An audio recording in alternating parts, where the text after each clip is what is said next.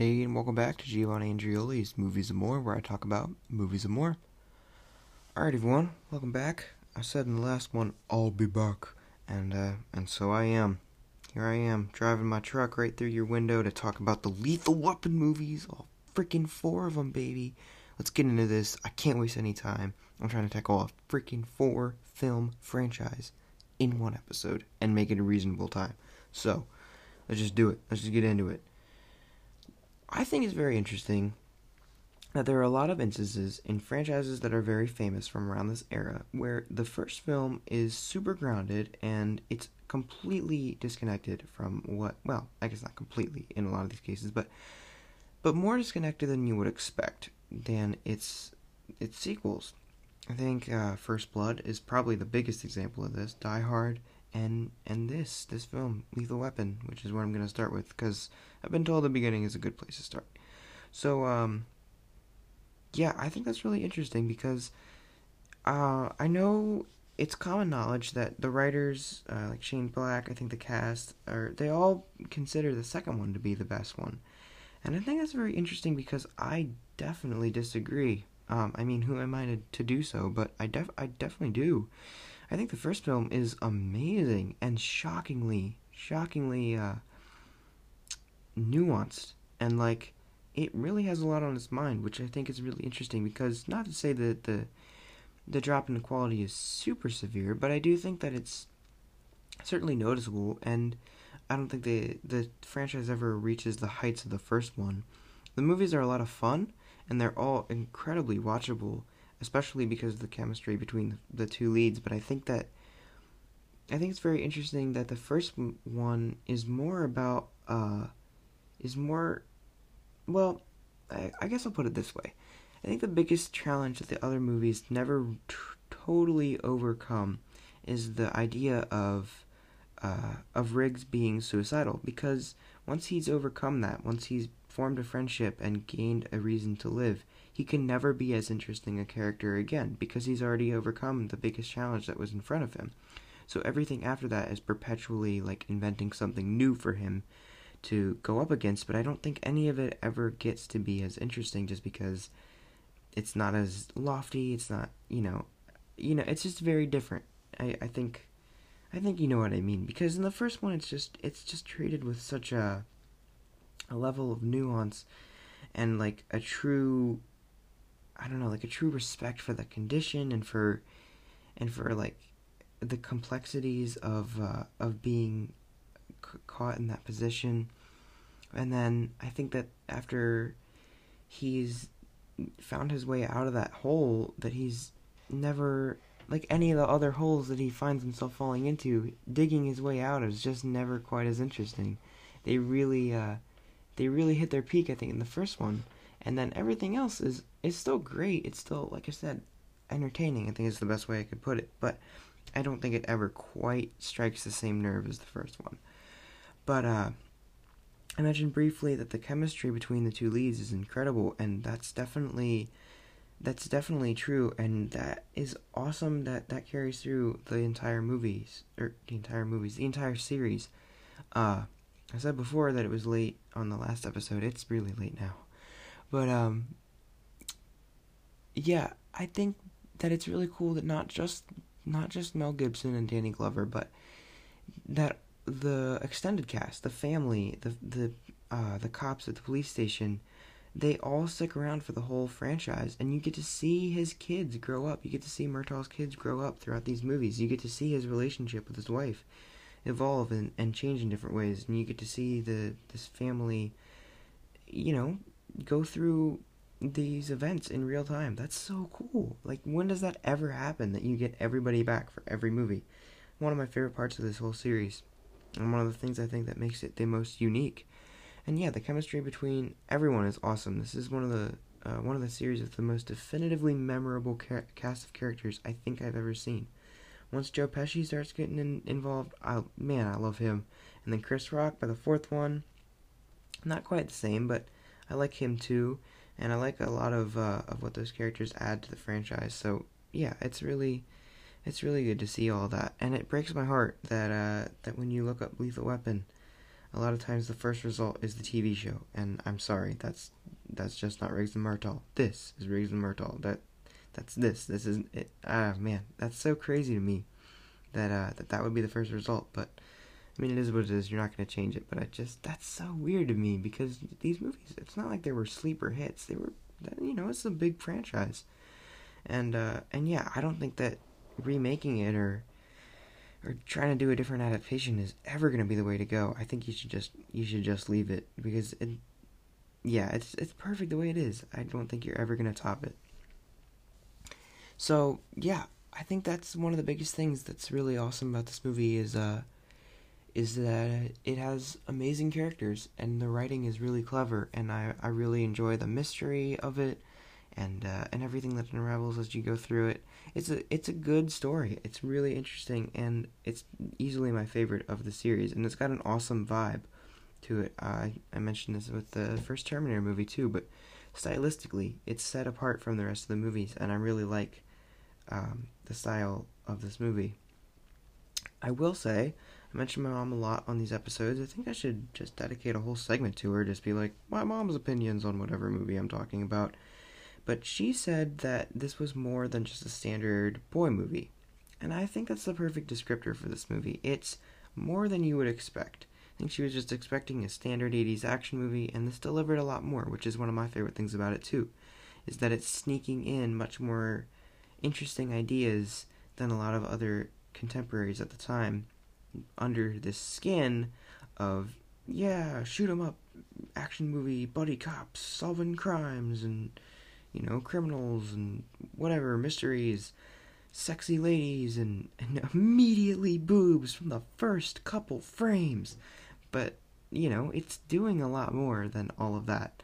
So yeah i think that was the pitch by the way shane black. Listen guys boobs from the first couple frames. Okay, definitely gets your attention.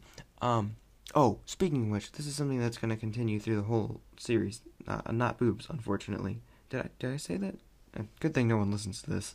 Um, I think it's very strange how many times we see Murtaugh stripped down, or in some sort of position in his bathroom. First time we meet him, he's in the bathtub. His family surprises him in the bathtub. Very strange. Also, not enough bubbles. I don't think there's enough bubbles in the world, but definitely not in this in this movie. Same thing happens in four, no, three at the end when he's they think he's gonna retire and he announces to them that he's not. Uh, he's on the toilet in the second one with the bomb, and then in the fourth one, one of the first frames, or why do I keep saying frames? One of the first scenes, I think is what I actually mean to say. Um, is him stripping down to his underwear and doing the chicken dance. And I get it's a joke, and you know Riggs kind of plays a trick on him, but like, what what was our obsession with getting Danny Glover, uh, getting Danny Glover naked? Like, what? I I really don't get it, and especially when the family's involved. Just there's not enough bubbles. They see his. I just can't even. I can't. I cannot imagine being like, "Hey, mom, it's Dad's birthday," and we go in to the bathroom without knocking to surprise him with cake in the freaking bathtub. Like, he's not to eat it for one, and that's gross for two. Like, uh, he's trying to relax. Look what. Also, who takes a bath before work? Especially if you're a cop. You don't know what you're to be doing that day. You might be chasing down suspects. You probably shouldn't be clean before work. Like, whatever. There's so many things weird about this sequence. But, um, but yeah, I did say everything I really wanted to say. I think I really wanted to focus on the writing because I don't think it ever gets this good again. But uh, but yeah, I do I do really like this movie. It's one of my it's definitely my favorite in the series. It's one of my favorite 80s action movies. And uh, something else that's established in this first movie that I think is awesome throughout the whole series is the is the music. This whole series, great music, sets a really interesting vibe very unique, very identifiable, and I love, I just love it, generally, just, I really love it, totally dig it, so, uh, yeah, oh, this is weird, I keep bringing up weird things about this movie, but, I don't know, it's just the stuff that's coming to mind, why are they angry at Riggs when he jumps off the roof? Like, why is Murtaugh all, like, freaking out about it? Because he jumped off the roof with the jumper, right? But he's controlled the jump. Like, the goal is obviously to get the jumper to just come back down from the ledge, but he's controlled the jump. He's made sure that the jumper doesn't like hurt anybody on his way down, and they land on a on a um like an airbag. So they're they're both fine. Like he didn't really do anything inherently dangerous. Like I've never understood that sequence. It's always felt so weird out of place to me. How incredibly angry uh, Murtaugh gets at him immediately. But whatever. That's again small potatoes. Action great. Performance is great. Uh, that's kind of stuff that ca- carries through the whole series. And I love the conspiracy too. I love that the seeing them solve that. So, oh, this is just funny. This isn't a legitimate complaint. Going through my notes here, Hunsaker's death, very loud, very public, very cool. I love the part. Oh, this is so. Why do I keep thinking of negative things about this movie? I love this movie, but I don't know why the bad stuff is like sticking out in my notes the way he's holding the eggnog so that the bullet can come through it is ridiculous. He's just like kind of pinching it like like right in front of him just so so the you know so you get that really striking image of the bullet coming through and like the eggnog pouring out but like the way he's holding it he's just holding it like a giant asshole. Like no one has ever held anything like that in the history of the world uh, which i just thought was funny. That's not a legitimate problem. An actual legitimate problem is the freaking end of this movie. Uh, that fight goes on way too long. It's choreographed. Well, honestly, that's the real problem. Is I can't tell if it's choreographed well or not because I can't see a damn thing. The cinematography is terrible. The editing is even worse, and it's so difficult to make out what's actually happening that I really question the point of putting the scene in the movie in the first place because it's ludicrous that all these cops just sit around and wait for him to keep beating the shit out of Joshua, and it the other thing is it's not personal. There's no motivation behind this, like there is in the second one where you know the the guy killed his wife and whatnot. Like that brawl makes sense. In, in that case, that that conflict makes sense. And were that were there something more similar to that in the first one, then I think maybe this gets a pass. But as it stands, it's ridiculous how long it goes on, and there's really it's not really particularly justified. But I mean, I don't know. I don't know. It just goes on too long. I think that's one of the biggest problems with it. If if like backup were on the way, but you have to detain him until that point, then maybe okay. But then even if Joshua wins, he's not going anywhere. He's just gonna immediately get cut down by an entire army of all, of other officers. Like it's ridiculous. So yeah, I don't know. Oh, another convention of the series. Honestly, this is the easiest way for me to talk about this whole franchise and try to get it done in a reasonable time frame. Is to talk about the stuff that this first film establishes that I love carry th- that carry that carries through the whole franchise. Um, stuff like the the scene in and pretty much every one of these where Riggs goes into berserker mode, so satisfying, so awesome. Mel Gibson is really good at it, and I love it every time. It's it's super fun to watch. So, yeah. I think that's about it. I think that's all I have to say about this one. Um, I think Lethal Weapon 2 is very poorly paced. There's way too many plot threads, and, um, I don't know, it just feels like really long. And, um, and I think the first movie is just much leaner. It just moves much faster and I think I prefer that version of a story like this. Um, it's got good action, definitely, and it's got good like emotional stuff. Um, I love, I love another running theme throughout this or running joke throughout these movies is playing jokes on Murtaugh, like playing tricks on him. So the condom one in this one is really awesome. I love that, you know, she doesn't tell anyone what the commercial is for, and then. Uh, I love later the the stuff with the with the newspaper article that Riggs keeps taking down and then putting back up whenever Murtaugh turns around. All that's really good. Um, I don't like the toilet bomb. That I think that's really weird. Um, honestly, I don't like the villains just in general. I really don't like what's going on with them. I'm not particularly invested in it. Uh, the break-in scene where they all like the bad guys henchmen come into the house, really weird.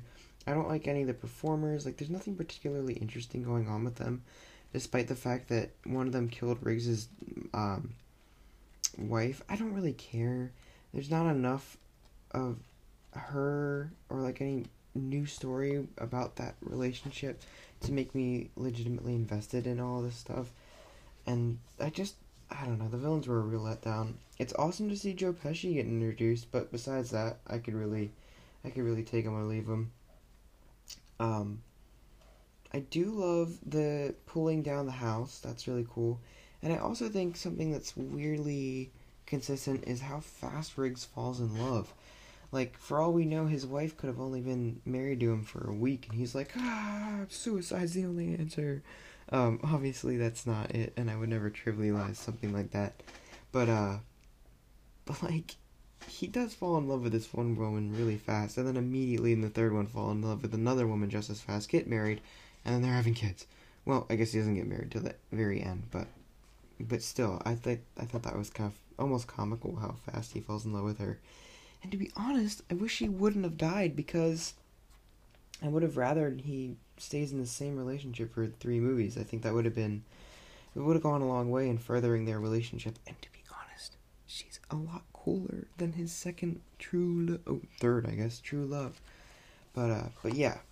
Oh, also there's a moment of split diopter in this movie which if you don't know what it is, it's where something is close in frame, usually a subject, and then there's another, or like an actual uh, performer, and something else in the background is also, uh, is also in focus. There's a really good looking instance of this in The Outsiders, the movie adaptation of that. One of the better better aspects of that movie is definitely the cinematography. So, yeah, I just not much to say about this, but I just I like moments like that, and I appreciated seeing it. It, it looks really cool. And then uh, moving on to three, if I'm being totally honest with you, I'm pretty neutral on it. I don't have many big opinions. I don't think there's much to talk about with it, if I'm being totally honest. And part of that, I think, is because I wasn't super invested in it. I was, uh, I was definitely preoccupied with something else, which doesn't, I don't really feel the need to talk about. But I just, I guess I was a little distracted. Maybe if I watched it again, I would get more out of it. I did love, I, I think I liked it in theory more than I liked it in execution. The idea of them investigating one of their own. That's a really cool idea. But I don't think they really t- take as much advantage of that as they could have. Especially if maybe, you know, they didn't totally think he was crazy, if there was a way they thought they could save him, or if like some the police department was divided as to whether or not like uh, they wanted to like help him or stop him, that kind of thing. I think that would have been something that they could have gone with this. I like, I think I liked it overall better than two, but it certainly doesn't come close to topping one. Um, I like the action and comedy, which is something that's, that I like in all these movies. I think that that's always firing on all cylinders.